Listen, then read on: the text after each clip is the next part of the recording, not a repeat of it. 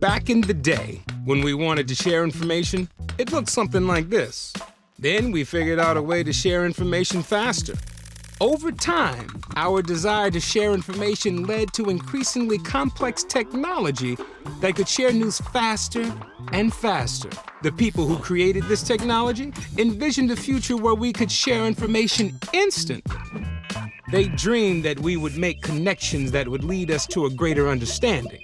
Funny thing is, the more connected we are, the less we want to hear what anyone else has to say. Guys, dinner's ready. Dinner!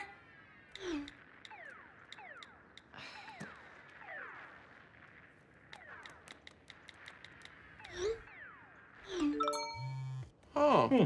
dinner's ready. Why didn't you just tell us?